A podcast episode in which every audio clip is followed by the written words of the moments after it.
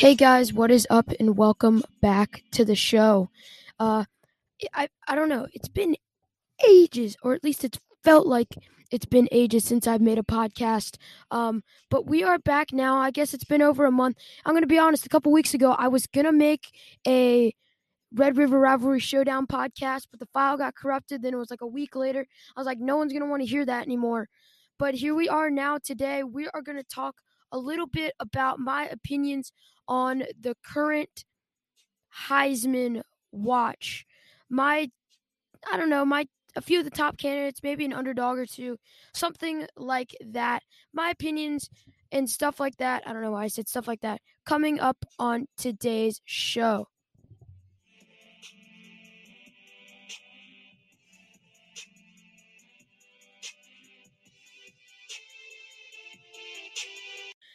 So we got the underdog here that I find, and before I don't want anyone calling me biased for this, but it's Brennan Armstrong. Brennan Armstrong. Yeah, we have Preston. You can't, you can't, you can't talk positive or negative about anyone or anyone on on UVA. I, uh, you can't, you can't promote them in in this type of way. We, yes, I can. When my man has over three thousand passing yards most out of anyone in football right now. 23 touchdowns, I think five rushing touchdowns, so 28 total touchdowns. I said touchdowns three times in the same sentence. Don't ask.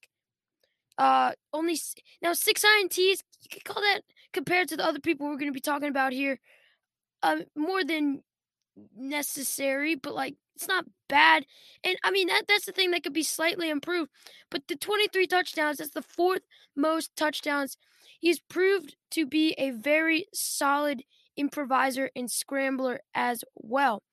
One of the biggest things personally that I've noticed is his improvement from last season to this season. He has three great options to throw to, I know, but he doesn't seem to miss many throws at all. I mean, um, he's still human, obviously. He's gonna miss them here and there, but when when when he needs to put a throw there or something, or it's he's does he does he does something the, the stuff that he's able to do when it's third down and long, um, and they need a conversion or they're they're they're down bad, I guess, and you need that you need that spark, you need that first down. He does such a good job being able to get his team out of a hole or getting them into a better situation. And something else too is leadership and decision making. Um, the way he led them back in that Louisville game was extremely fun to watch. Now, I could go on and on even longer, um, but he's not even been in eh, really any of the conversations or or any or like really on any lists at all. I think as of right now, he's only he's the Manning Award watch list, which is like as of a week ago. Um, so is he a Heisman frontrunner? Maybe, maybe not but I definitely think he's a top 10, maybe top 20, maybe even top 10 uh, player in my book. I mean, up to this point in the season, his stats say it all, his play shows it all, his leadership and his improvement shows it all. Um, and I mean, I, it just it just seems that he should be able to get a little bit more consideration. I mean, I mean, it's one could argue with me one way or the other, but I don't. I don't. It, this is totally. I I think he deserves a lot more consideration to this point. Now, do I think he's necessarily going to win the Heisman? Maybe not, but he just. I mean, he's no one's no one's talking about him, and he's done so well, and and and um, he's just. I think he's just as good as a lot of the other players in the country. All right, so now a couple, two or three, maybe most likely three of well, well, I guess uh, well, we'll have a we'll have a second um thing. Well, so so just a little bit something else to talk about. I it's it maybe doesn't necessarily fit in this category, but someone who has received definitely plenty of recognition to this point, but I think it's too late for him to enter the race right now. Um, and I I still haven't decided. He definitely has a very high ceiling and very bright future, but I haven't decided whether I think he's should be a surefire Heisman candidate this year. But Caleb Williams, um, he's done such a great job stepping in for Spencer Rattler, especially in a game like a Red River Showdown. He's a freshman, able to show re- leadership and the, the, the raw skills that I was able to see, and the the the vision, the on field vision that he has. Um, that that that that you can. I don't know. I don't know. Um, it, it's just throws that he can uh, play, receivers. I don't know. I can't talk.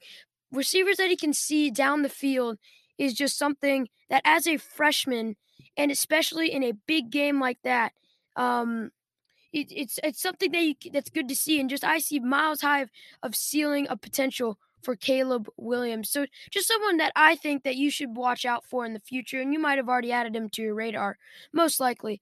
But you know, just a little something else. But moving on. First, uh, so right now the I think I think the man to beat to this point um, in the season is Bryce Young. Um, he's second best QBR at 88, 26 touchdowns, three only three interceptions to this point in the season. Um, and at Bama, there's always going to be someone to take over after the previous one leaves. Obviously, this so it was Tua, then it then we went from Tua to Mac, and then now it's Mac to Bryce. Um, and he's proven that he can take that torch from Mac Jones. Obviously, and obviously Mac Jones being a previous Heisman runner up. I mean, there's always very, very high expectations for really the heir to the so-called Alabama QB throne, and the and he he as and he as the highest ranked recruit out of any QB that Saban has had in his dynasty, so to speak. He has even bigger expectations. I mean, he's proven that he can live up to the hype. Uh, but anyways, 26 touchdowns, three interceptions. He's doing a good job conserving the turnovers while being very efficient at the same time. Bryce Young is my current number one in the Heisman race because his efficiency and turnover limitations, but also be able to put so many throws on the money as well against against as well what I think is the best conference in football in the SEC um, up to this point. But Bryce Young currently is going to be my number one. All right, so second I, I, I, I, you know what? When I when I when I do my editing, I just I just need to like roll in as if it's like continuing. Um, no pause. No, who cares? Next up, uh, I, I mean, I don't know if these are any particular order. I mean, you can, I mean, maybe my sleeper pick, you could really call it. I mean, I don't know how much of a sleeper it is in your opinion, but Bijan Robinson, running back, Texas. One could maybe argue that he's not a contender, but many would probably agree with me on this one gets TCU over 200 rushing yards, and to this point in the season, more than six yards a carry, almost a thousand yards, and 10 touchdowns. He's averaging more than one touchdown a game, and that explosive speed from the line of scrimmage and, and, and that second level burst of speed to get past the secondary is part of the reason why he's just so, so good. One of the other reasons why I think he's so good is in a is breakout potential at any point in a game and long run potential at any point in a game. That can be so, so huge in a close one, which can really activate a clutch gene. Against Rice, he had 10 yards. Of, I know, I know it's Rice, but like 10 yards of carry is a little bit absurd. And in four and at least in four plus games this season, he's had a run of 30 plus yards. His ability to make multiple men miss on any given play is really unreal. And I mean, it, I you see I see it happen in almost every single game he plays in this season. Um, it, he makes multiple guys miss, and you're like, why? What? He's just, I, he just like repels everything that that someone tries to throw at him, really. Um, and but he, he's gonna he's move he's moving up. I think he's one of the best running backs in all of college football. Um, but someone else to consider, Kenneth Walker, arguably as good. Maybe you can argue he's a little bit better. But that is someone else to keep your uh, radar on. But but my but my maybe sleeper, but best one, but I who I think is the best running back in the nation up to this point is Bijan Robinson. Uh, so I think he's definitely going to get some consideration for the for the Heisman.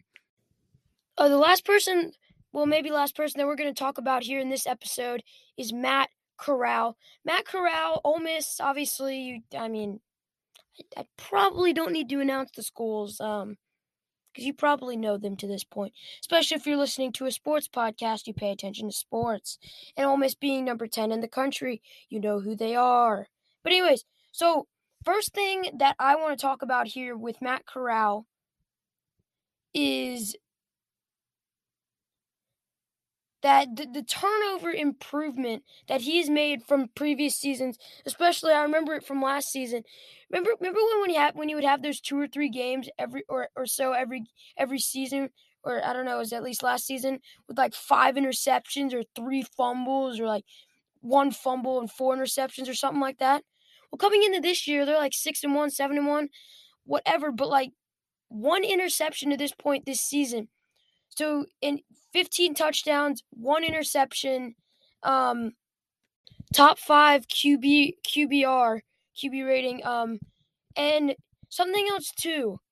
So this is a stat that that really can shape a great player being able to step up against big bigger opponents bigger teams um so against alabama so they they played alabama and arkansas now while arkansas i don't know they've been on a bit of a skid they are still a very, very good football team.